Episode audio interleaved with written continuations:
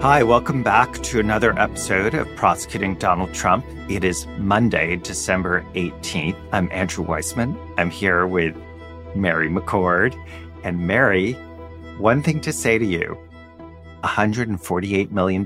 Yeah, it's a huge, huge verdict. It's a huge hit to Rudy Giuliani, but it is a huge development and advancement in accountability. You know, we've been talking a lot on this podcast about accountability, both civil accountability and criminal accountability. And I think the jury said, we're holding you accountable for what you've done, Rudy Giuliani. Yeah, and a point you've made, Mary, is that they are not alternatives. They can work hand in glove. You can have a civil case and a criminal case. And That's right. with Shaye Moss and Ruby Freeman, that is literally true Yes. because they are front and center in the Georgia criminal case. They are going to be front and center. And we see that in the briefing in the Jack Smith DC criminal case. And now we have this award. Well, we don't usually have a lot of guests on the show, and kind of for good reason, but we want our guests to really speak to things that are important and salient and not just be a guest for guest's sake. So we have a, really, really lucky today because the lead attorney who represented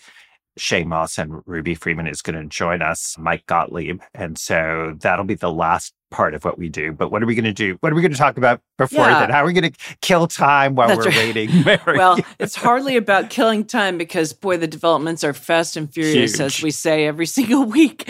Uh, we, we will talk a little bit about the uh, former president's immunity appeal, right? We talked about the immunity decisions last week and the fact that Jack Smith had sought immediate appeal, but we will talk about the ramifications of that for the timing of the trial, et cetera, and also how that fits in with the stay that Judge Chutkan granted, the partial stay that Judge Chutkan granted last week.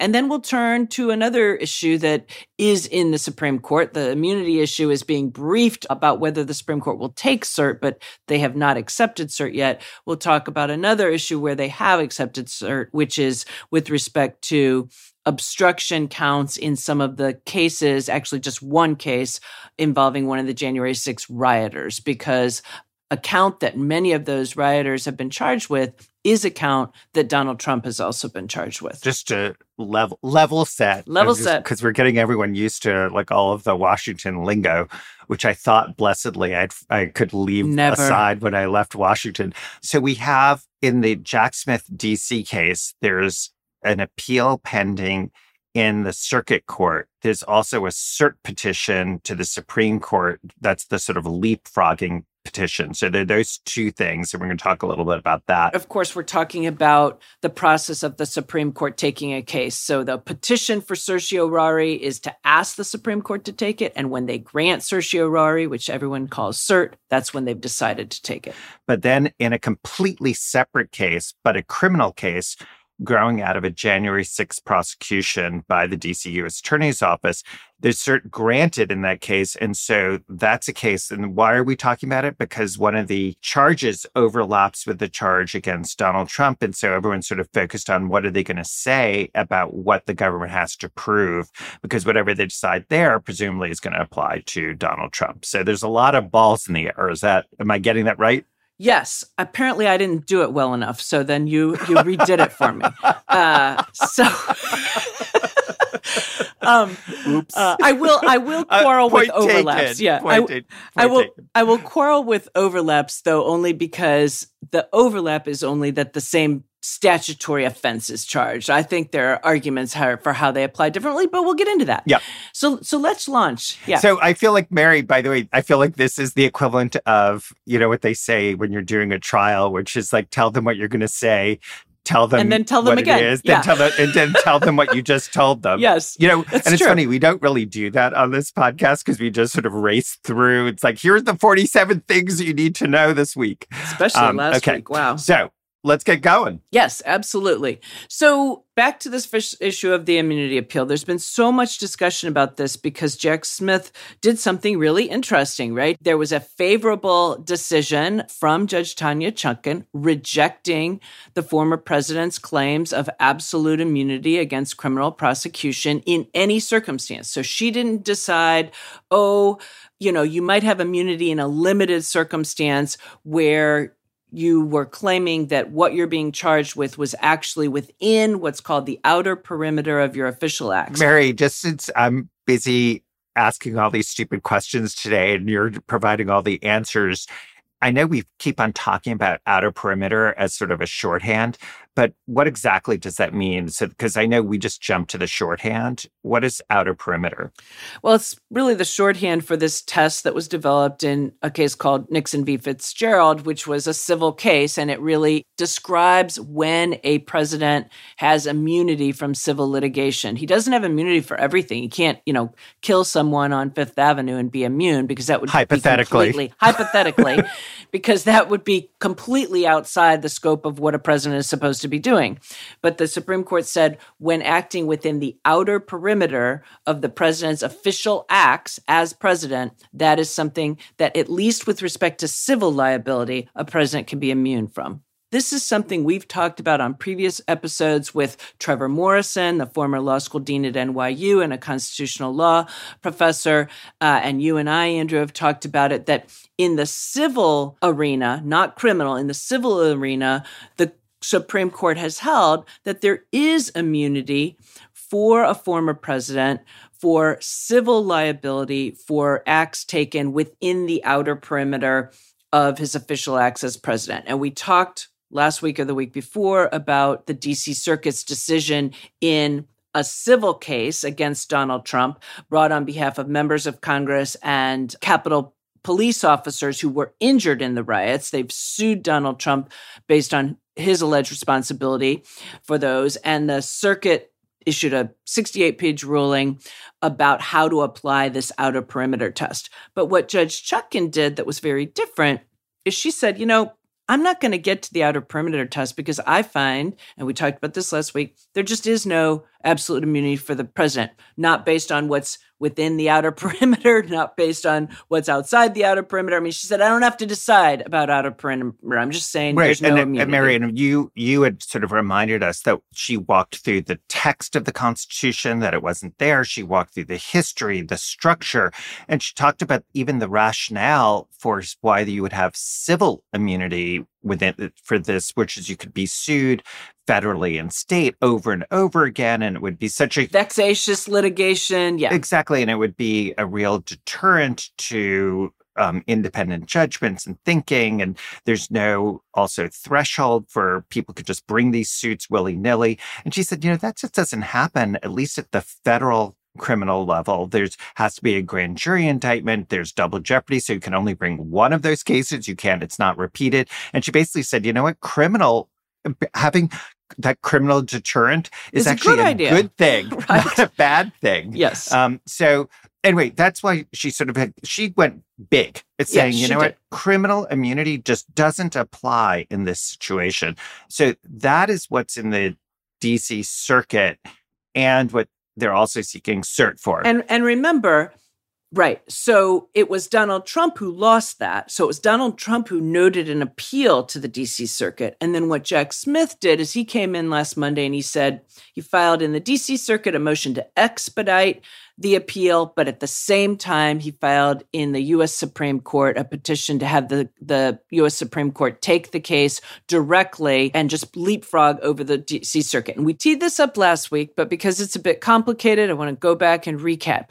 So the D.C. Circuit granted Jack Smith's motion to expedite the appeal. Now, the appeal is taken by Donald Trump because Jack Smith prevailed before Judge Chutkan, but Jack Smith then said, move this faster, move it along. And the DC Circuit granted that request. So that means Donald Trump's opening brief is due on Saturday, December 23rd. And then it is Merry Christmas, Happy New Year, government. Your brief is due on December 30th.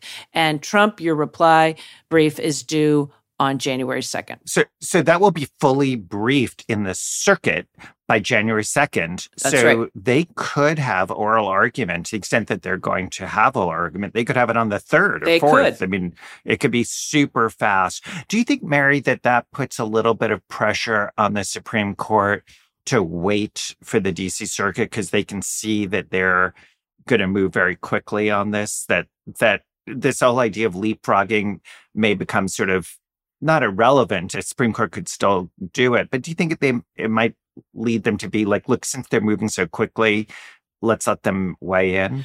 So I think that's certainly a possibility because the other thing that happened last week is that right after Jack Smith petitioned the Supreme Court for certiorari or for cert, he had suggested that Mr. Trump have to file its response by this Monday, today, the day we are recording. And the court came back, the Supreme Court that is, and saying, well, we're not going to make it due on Monday, but we will make it due on Wednesday.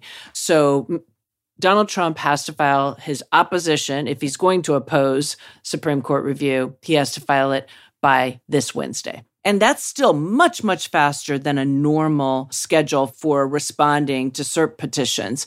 And in fact, in many cert petitions, the respondent can even waive response and not even respond at all unless the court calls for a response. But here, the court almost immediately said, we want a response and we want it fast. We want it expedited. So you have both courts, and, and Jack Smith was up front. He told both courts exactly what he was doing. So you have both courts moving fast Nevertheless, the circuit's moving faster because, again, Supreme Court hasn't even decided whether to take the case, and they have their next conference, which is normally when they decide what cases to take and which ones to deny. Their next conference isn't actually till January 5th. Now, theoretically, they could schedule a special conference. They could make a decision earlier. But assuming they stick with that, as you just indicated, we will already have the DC Circuit appeal fully briefed before the Supreme Court even meets in conference. And that's where I think your point about the Supreme Court may be thinking, well, hey, since this is fully briefed, we'll just wait and see what the circuit does. And then maybe we won't even have to take this case up. Yeah. I mean, you can be sure that the um, law clerks for the judges in the circuit and in the Supreme Court are going to have a very busy holiday season. Absolutely. Um, Mary, I don't know about you, but I I used I've done trials which have been over Thanksgiving and over the Christmas, Hanukkah, New Year's holidays. And so, you know, while my heart goes out to all these people, it's like I've been there. Been it's there, like it's hideous that. where you like you run to like the Thanksgiving table, eat your turkey, and then go back to your laptop to This to was work. Trump v. Thompson, the case that where uh, my organization co-counseled with the House General Counsel for the House Select Committee to get the documents that former President Trump was claiming executive privilege over. We briefed the circuit briefing over Thanksgiving and the Supreme Court briefing over Christmas and New Year's. So absolutely been there done that but a lot of people a lot of the reason that this seems so significant is okay how does this impact the timing of the march 4th trial date and one of the things that you know maybe a little complicated to get into today we will probably come back to this is the question of uh, again, because Judge Chutkan said there's no absolute immunity, didn't make a fallback finding. And even if there was immunity for conduct within the outer perimeter of a president's official acts, I'm finding that it was not within that outer perimeter. She did not make that kind of an alternate holding. Jack Smith had asked her to, had suggested there's no immunity, but even if you think there is, the conduct alleged in the indictment is outside the outer perimeter of the president's official duties. She didn't make that alternate finding. In fact, she specifically said, I don't have to make it. It raises tricky constitutional issues about what is or is not within the outer perimeter, particularly things that involve speech and political speech and the president's duty to take care that the laws be faithfully executed. So she didn't make that decision. So that means that if either the circuit or the US Supreme Court were to determine that she's wrong on there being no absolute immunity. And instead, she needs to apply this other test. The outer perimeter test. test. Of, exactly. Yeah. They could remand for her to do it again. Now, they could, and Jack Smith will probably argue there's no need to remand if you think that this outer perimeter test applies because you can look at the face of the indictment, you can look at the charge conduct, and you can rule that what we've charged is not uh, within the outer perimeter of the president's official duties. So the Supreme Court could potentially, or the circuit potentially, go ahead and make their own ruling on that. But typically, when the Supreme Court or even the circuit says, District Court, you applied the wrong test, they send it back to do it again. Now, I am not putting my thumb on the scale and saying that I think they're going to find that, that Judge Chutkan's ruling was wrong. I think she made a very strong ruling, and I think it's going to be a very strong argument by Jack Smith in both the circuit and the Supreme Court if it ends up both places. But if they were to decide she needs to apply something like the outer perimeter test, I think there's a decent chance they'll send it back to her. And that probably would result in some delay because it's going to take time to even get that decision right. And then she'd have to deal with it. I'm going to now give you my yep. theory on the automatic stay because right. that's what's causing the problem is that there's law not in this exact context of presidential immunity, but there's law in the double jeopardy and the arbitration context where while those issues are on appeal where the court says there's an automatic stay. And that's what's in effect right now where there's no litigation going on in the district court. There's no jury so selection. there's no trial, right. there are no motions being decided. There's lots and lots of issues that are before Judge Chutkan that are waiting but cannot be decided while the automatic stay is in effect. Now, the circuit could lift it, the Supreme Court could lift the automatic stay, and that would allow the case to go forward, all of the sort of the, the mechanics, the things that need to get done in order to be ready for trial. And we talked a little bit, we alluded to this, yes. that we both were a little surprised that Jack Smith wasn't more forward leaning on the automatic stay parameters. Here's my argument. In the context of double jeopardy or arbitration clauses, what the person is saying is, I shouldn't be in court or an arbitration clause. This should not be in court. It's an arbitrable crime yep. or offense. It's not for the Article 3 courts. It's for an arbitration award. So stop everything. When you're talking about presidential immunity for outer perimeter in a criminal case, that is ultimately whatever test the Supreme Court or the circuit says has to apply that is going to be a test that ultimately I think is going to be a jury question, not a judge question. I don't think it will be decided on the face of the indictment. No matter what, I think there will be something for a jury. There may be pieces in the indictment that they say go too far, but I think it is a fact issue for the jury properly instructed about what the test is. Maybe the test is no criminal immunity at all. Or it could be, yes, outer perimeter, but uh, we're going to give a test for what that is, and a jury will decide it. Well, if a jury is deciding it, that is a very different issue than saying, this shouldn't even be in court. I shouldn't even be here. And so I think there's an argument that the automatic stay of everything is too broad in the context of this type of presidential immunity. And that just to be clear, that has not been decided in the sense there the reason I thought that Jack should be making that argument and the courts can make it is that there isn't case law in this context as to the appropriateness of an automatic stay. So I don't know why you wouldn't make that argument. Anyway, I'm trotting well, okay. this out to you first yeah, time, yeah. Mary, and I here I need your appellate pushback. I just don't see how immunity can be a jury issue because when you're saying you're immune, you're saying I shouldn't even have to go through a jury trial. I think there may be some factual findings that might need That's to be I mean. made, but those yeah. could be made still. It's ultimately a legal question, though, not a factual question about whether I think whether something's within the outer perimeter of the president's See, I official think it's, duties. What is it called? Mixed question of law and fact? Because but, I think but, there's a fact issue and a law issue. But yes, the law issue being what are the president's official duties, right? So I think that the, it's possible an evidentiary hearing would be necessary, but I think that would be in front of the judge and not the jury. And I don't think we've ever seen before in the civil context this go to a jury, whether it's because, again, it's about immunity and you shouldn't even have to go to the jury.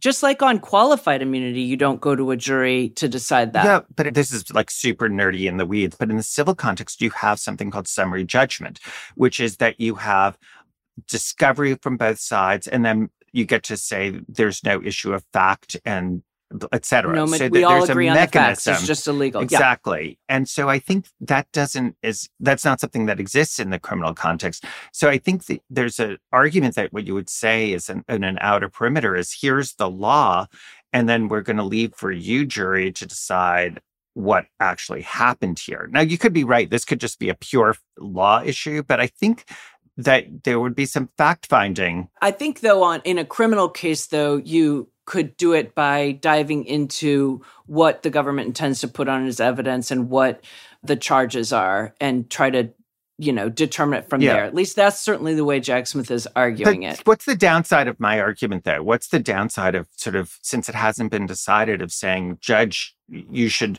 relieve us of the automatic stay because there's a factual component the jury would have to decide. The other thing, by the way, that the court could do, leaving us all aside, is they could always just say, we're ruling that there's no absolute immunity or there's no presidential immunity that, that precludes this case from going forward.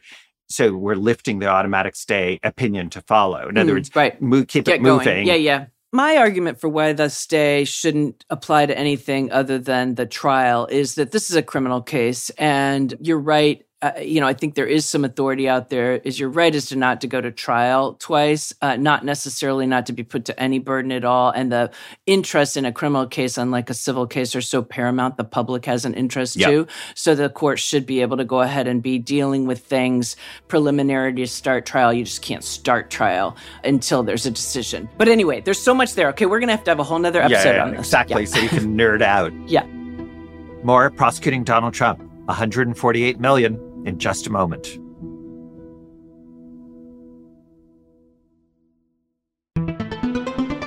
Hi, everyone. It's Katie Phang. Did you know my weekly show on MSNBC is now available as a podcast?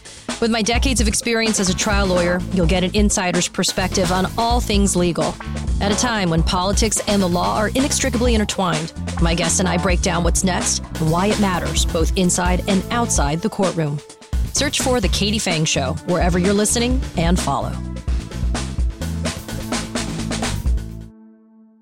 Get the latest updates on this year's high stakes election with MSNBC's How to Win 2024 newsletter. When you subscribe, you'll get expert analysis on key races sent straight to your inbox, including articles written by the host of the How to Win podcast, Jennifer Palmieri. Subscribe today at msnbc.com/win.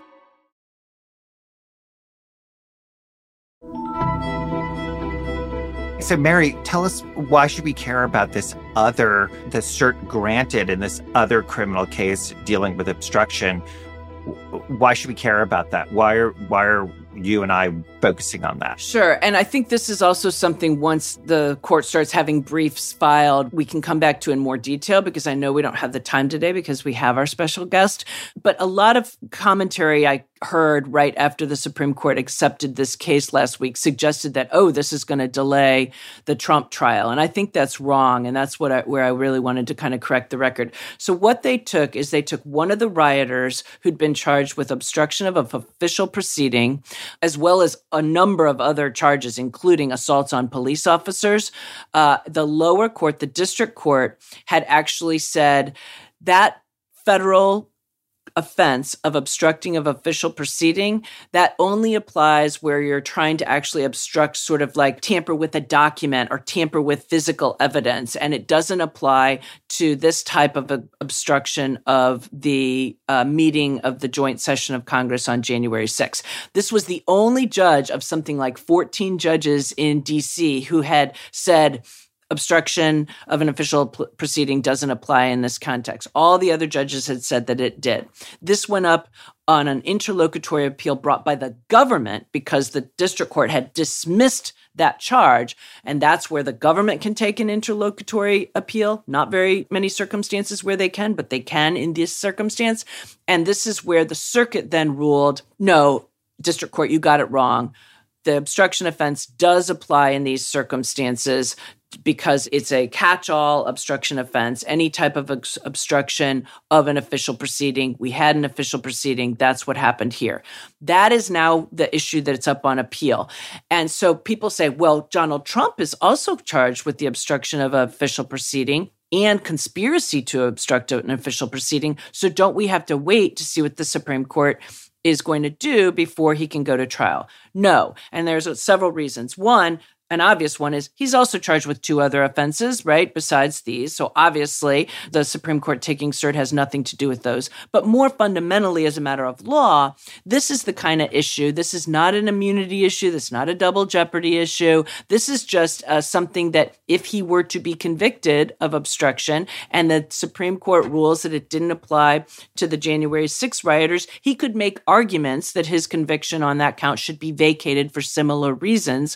that the obstruction obstruction offense doesn't apply to his conduct. And he can do that after conviction. If the opinion right. came down during trial, he could move mid trial to dismiss those counts and make his arguments. This is, can all be handled in the ordinary course. There's no reason legally. And, you know, all the cases I've ever tried as a prosecutor, and probably you too, I've never seen a, a defendant be able to say, I shouldn't have to go to trial because yep. one of the crimes I'm charged with, this other guy who did this other thing has got that up on appeal. That just doesn't apply in in criminal cases. Yeah. Plus, we don't know what the court's going to rule. I have to say, my own view is I think it's great that the Supreme Court's going to take it and decide it. And frankly, the the sooner the better. Yes. Because um, if I when I was in government, my view was always, hey, I want to know if the law is different than what we think the yeah. current state of the laws and there's going to be some new requirement or lesser requirement, I want to know sooner so I can have the jury correctly decided. I can have the agents you know develop the necessary proof for whatever whatever it is the court says is required so um, you know i think it's actually a good development yeah. and ideally it comes out before the trial starts or at least early on so that what the jury can, can be correctly instructed on the law I don't think it'll come out before the trial starts unless the trial gets significantly well, delayed, right? That, Which we're see, see first discussion. yes, exactly. Right. The other point that you just raised on evidence is, and this last point I'll make is there's also some pretty significant differences between the indicted obstruction offense against Donald Trump in terms of what he was doing to obstruct and what a, a, violent rioter was doing. Absolutely. And I think there's good reasons to argue, even if the court were to decide that this sort of violent obstruction doesn't isn't covered by the statute. There's good reason to say that what Donald Trump was doing with the fraudulent elector scheme and so on and so forth does meet the requirements. But yeah. I'm I'm with the DC circuit that it's a catch-all. Obstructing official proceeding it applies yeah, here. I mean but there's lots and lots of embedded issues there. We'll have yes. a note to self which is that we will have a deeper dive yes. as that goes forward as to the whole variety of issues that are there. And it'll be interesting to see what gets teased out as those papers come in as to what they say are all the issues. Yeah. More prosecuting donald trump. 148 million in just a moment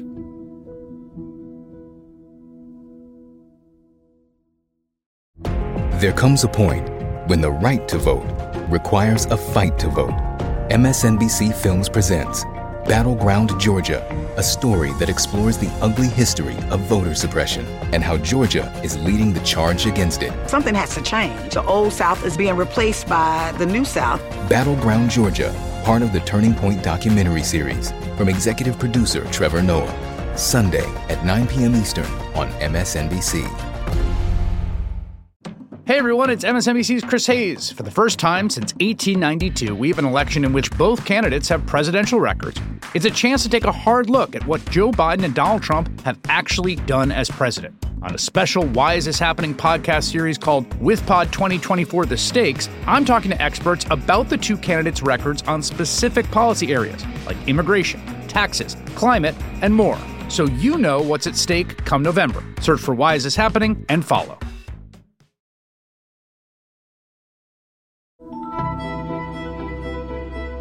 So, Mary, we're so lucky. I know we have very few guests. We make these exceptions for these extraordinary people, and we're so lucky today to have Mike Gottlieb fresh off the victory that he and his two clients, Ruby Freeman and Shaye Moss, had on Friday in a remarkable civil case. And we are so lucky to grab him from va- a well earned vacation to join us. So, Mike, thank you so much for, for joining us. Thank you. Thanks for having me.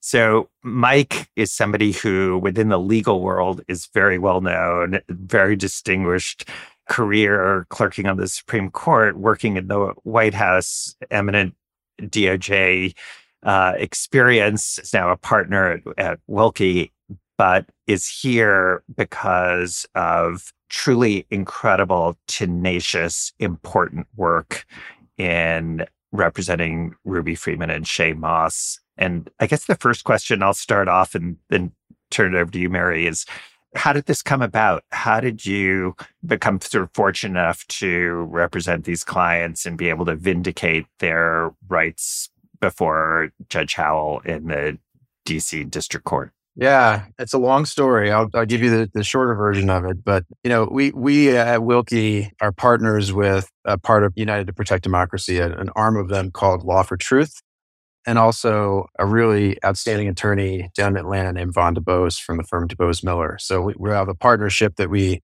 handle this case in, and this arm of Protect Democracy stood up a couple of years ago and I was involved in conversations with some folks at Protect Democracy about that at the time because I had done a couple of different cases involving victims of disinformation. I'd started helping James Alefantis and Comet Ping Pong when they had been targeted by InfoWars and the infamous Pizzagate scandal that wound up with a guy showing up to the pizza restaurant with an AR 15 looking for kids in a basement that didn't exist.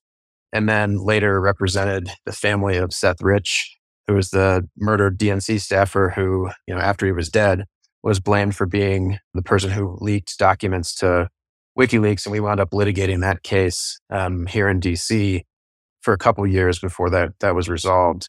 So when Law for Truth stood up, we were trying to solve for a market failure in, in terms of, you know, you just didn't have public interest organizations that were devoted to protecting victims of disinformation, in part because the First Amendment sort of stands on the other side of that. And so a lot of the public interest organizations you might think about uh, weren't interested in taking those kinds of cases on. Um, and then you didn't have the types of, you know, I think people didn't perceive you had the kinds of damages awards uh, that would incentivize, you know, plaintiffs firms to take those cases on. So Law for Truth was formed over Protect Democracy to try to provide first rate, high quality representation to people who become victims of disinformation in ways that were really distorting or harming our democracy. So, for instance, in discussing this with you, you had said, in terms of the market gap here, for companies like Dominion that were able to sue Fox and get over $700 million, they have sufficient resources to be able to find counsel to bring that kind of case. This is sort of like the dirty secret of civil litigation is that it, it, takes a war chest to be able to take these people on. And Dominion, you know, had those resources, but that's clearly not going to be the case with Ruby Freeman and Shaye Moss and other people who are individuals who don't have that. So essentially you're stepping into you and others, just to be clear, we're stepping into the breach to try and deal with that issue. Yeah, that's that's exactly right. I mean, you know, a, a case like Dominion is a good example, you know, for a couple reasons. So, a company or a high net worth individual likely has resources to you know pay some amount at least of litigation costs, uh, if not all. Uh, but then also, if you have a company like Dominion or uh, like a, a, a, celebrity or a billionaire, it's easier for a plaintiff's lawyer to sort of sketch out what's the damages award going to look like? It's going to be this, you know, a huge amount because it's tied to how much they earned in a particular year or how much projected business the company lost as a result of the defamation. So even if they don't want to pay counsel on an ongoing basis, there's a prospect of a contingency award for those kinds of firms. And so what I think the idea behind Law for Truth was let's see if we can provide really, really skilled lawyers at a public interest organization who can partner with people at firms and, and litigators out there to be able to represent the Ruby Freeman and Shaye Mosses of the world, knowing that there may not be huge damages awards with, attached to those at the end of the day, but that you know the goal would be to try to sort of move the law a little bit in the sense of convincing people that uh, you don't need to have been rich in advance of getting defamed or having your name destroyed to collect a meaningful damages award at the end of the day. And I think that one of the things that's so significant also about this case, right, is that, like you say, oftentimes damages have been measured in defamation cases by lost income, lost business earnings. But there's a whole new kind of defamation going on that not only harms reputation, and it did in fact harm the reputation of Ruby, Ruby Freeman and Shaye Moss, and, and we can get into, you had an expert there to talk about that, but people end up, like them, also suffering threats and intimidation. People end up sometimes having to, you know, relocate and not just Ruby Freeman and Shaye Moss, but I've talked in, in, in my sort of day job, I do a lot of work against political violence and I've spoken to people all over the country who've felt like they had to remove their kids from school or they had to, you know, sell their house and move or relocate temporarily because of the threats that they're getting from the lies being told about them. So that feels to me also like it opened up a whole nother area of damages. And maybe that's part, I think, why the punitive damage awards here were so great. Do you have that feeling? And, and the jury, to me, gave a resounding verdict here about what they thought the damage was. Yeah. So I think um, it's a great question, Mary. I think there's a couple different components to it. So, you know, the reputational award comes from the, you know, the concept that you can suffer reputational harm. It's not like you're starting at let's say your income is $100,000 a year. The, the whole thing we were challenging was the notion that that means that the only reputational harm you're capable of suffering is the loss of that $100,000 in income. Right. And one of the things we were trying to do was to show when you have your reputation, your character harmed in this way, you actually imagine that like you go down to zero and then you go way, way, way, way, way lower than that because you've essentially become a celebrity with none of the benefits of being a celebrity, right? right? For like all the wrong reasons, right? You need security, but you can't afford to pay for it. You're the person who needs the ability to fly on a private jet so that you don't have to go through an airport, but of course you can't. So all the things that, you know, celebrities have to deal with when they can't walk down the street without being noticed, except you have no goodwill attached to that in the communities that really know and think about you. So, so that was one component of it. And happy to talk about our amazing expert, Dr. Ashlee Humphreys, who's a professor at Kellogg and Medill at Northwestern. And she's done this in a, a number of cases now. This is, you know, including E. Jean um, Carroll, second, right? Yeah, and we actually, um, she actually worked with us on the Seth Rich cases as well before that. And the concept being, don't measure harm to reputation by lost income. Measure it as cost to repair. Think of it as, and the example that we try to give to the jury is, if somebody came and burned down your house, you want to know how much would it cost to rebuild it and, you know, if, if the house just burns down, that's one thing. But what if they left a bunch of hazardous materials in the foundation of your home and under the ground of your home and you can't rebuild it? You got to kind of start over from scratch. So that, that, so that's what Ashlee Humphreys did. On the punitives, I mean, that's it. It was a loud and clear message from the jury. And we wanted to send a signal to other people out there that, that are thinking about doing this. We've got elections coming up and you have situations with you know people singling out members of school boards over over books and singling out people in post offices and we wanted to send a message to people out there that there's a path for you to recover and hold people accountable and to send a message to the folks who are thinking about taking advantage of people like that that you may pay a pretty steep cost for this if you do it mike one of the things that happened i think at the end of the first day of the trial was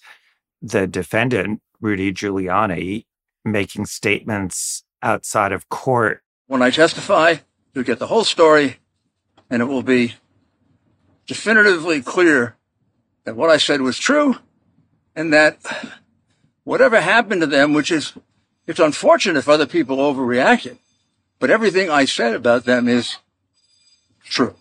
Of course I don't regret. I told the truth. They, they were engaged in changing votes. Were you able to use those statements? I have to say, as just a listener, it was both believable and unbelievable that he would be making those statements, which were, seemed to me to be a continued defamation of your client. And were you able to bring that into the case? Uh, we were.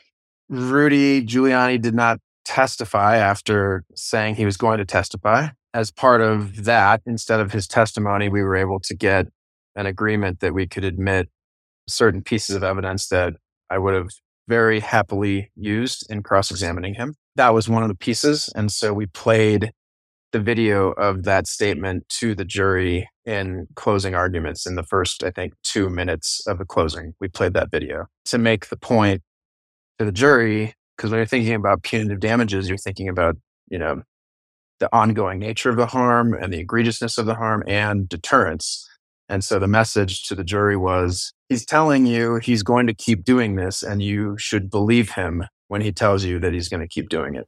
Mike, can I ask you a, a follow up that sort of relates to it's both backward looking to rulings by Judge Howell that got you to where sort of what the instructions were to the jury as to what was at issue and what wasn't, but also looking forward to how you're going to essentially try and collect on this, which is, as I understand it, Judge Howell gave you all sorts of rulings based on Rudy Giuliani's contemptuous conduct because he wasn't participating in discovery. He wasn't giving you uh, information that he was required to. You were giving him information, but he was not participating. So there were all sorts of rulings that she made.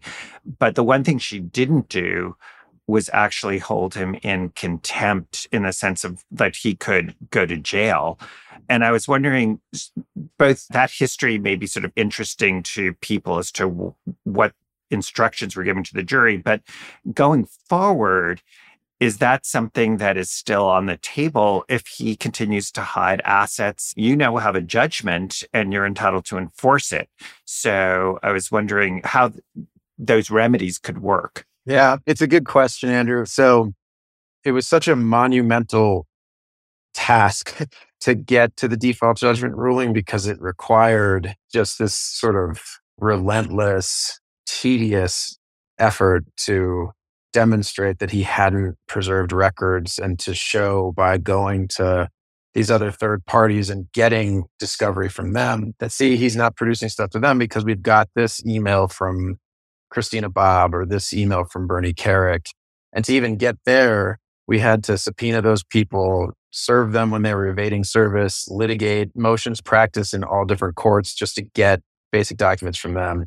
So once we got to that point of asking for relief, I think, you know, my sense of where Judge Howell was in her orders and her comments from the bench was like, you guys are asking me for a default judgment. Isn't that really the right outcome here rather than some kind of a contempt holding where we're playing the same game over and over again to get him to track down and give you guys documents that he's made clear he's just not going to hand over. So that's kind of how we got to where we were, I think. I think the court much preferred to go to a resolution that would speed the case along towards a resolution rather than prolonging it, as was my sense. As for now and going forward, we want to get our judgment finalized so we can go start enforcing it. We're in the process of doing that today. And we'll be filing a new action against Mr. Giuliani that'll be seeking injunctive relief, given that he's both continued to defame our clients and indicated that he intends to keep defaming our clients. Now that we have a judgment, we'll file a new sort of separate action seeking injunctive relief to, to stop him from doing that.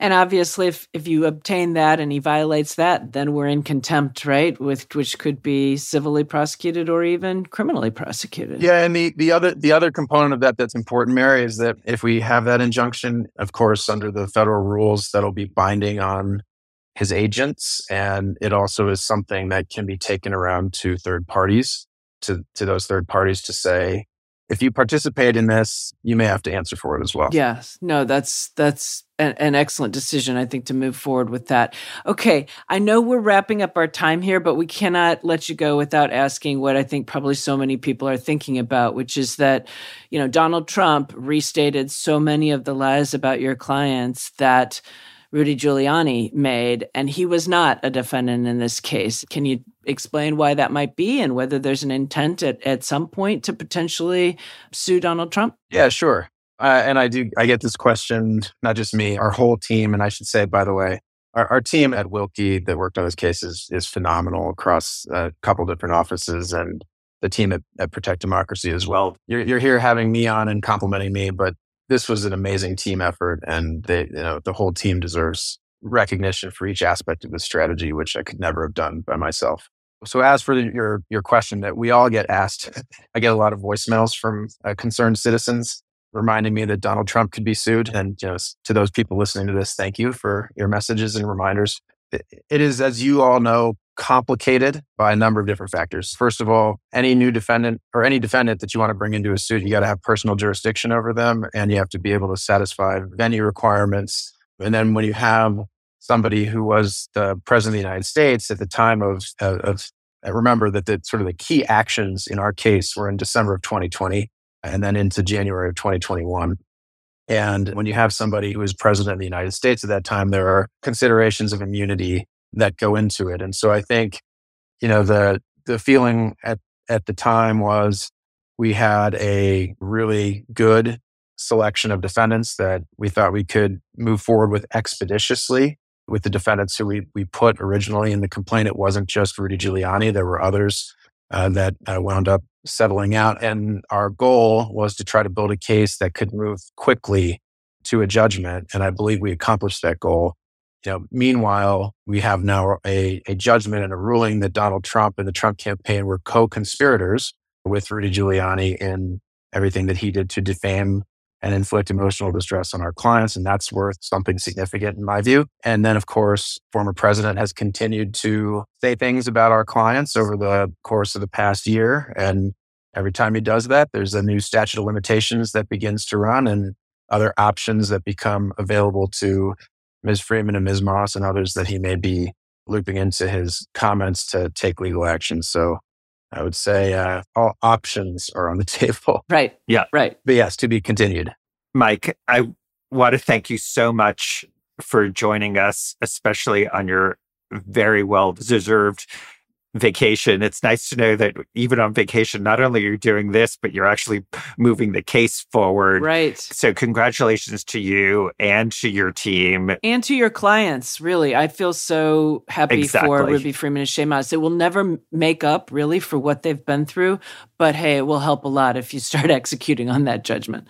Yeah. And it's to me, it's very much like E. Jean Carroll. It's these women who are tenacious and willing to stand up for their rights and to see that justice is done. Um, I know with respect to both of your clients, they are they'll be certainly called in in any criminal case in in Georgia and DC. It's just a remarkable result in and of itself, regardless of the the criminal matter. And so, congratulations, you and your team should be incredibly proud of the work you did. Thank you so much, Mike. Oh, thanks. It's been it's been a pleasure. I love the show, so thanks for having me on. If you've got questions, you can leave us a voicemail at 917 342 2934. Maybe we'll play it on the pod. Or you can email us at prosecutingtrumpquestions at nbcuni.com.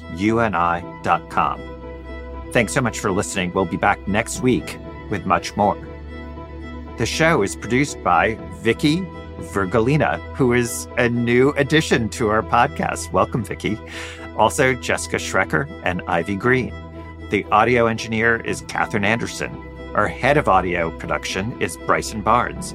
The senior producer for this show is Alicia Conley. Aisha Turner is the executive producer for MSNBC Audio. And Rebecca Cutler is the senior vice president for content strategy at MSNBC. Search for Prosecuting Donald Trump wherever you get your podcasts and follow the series.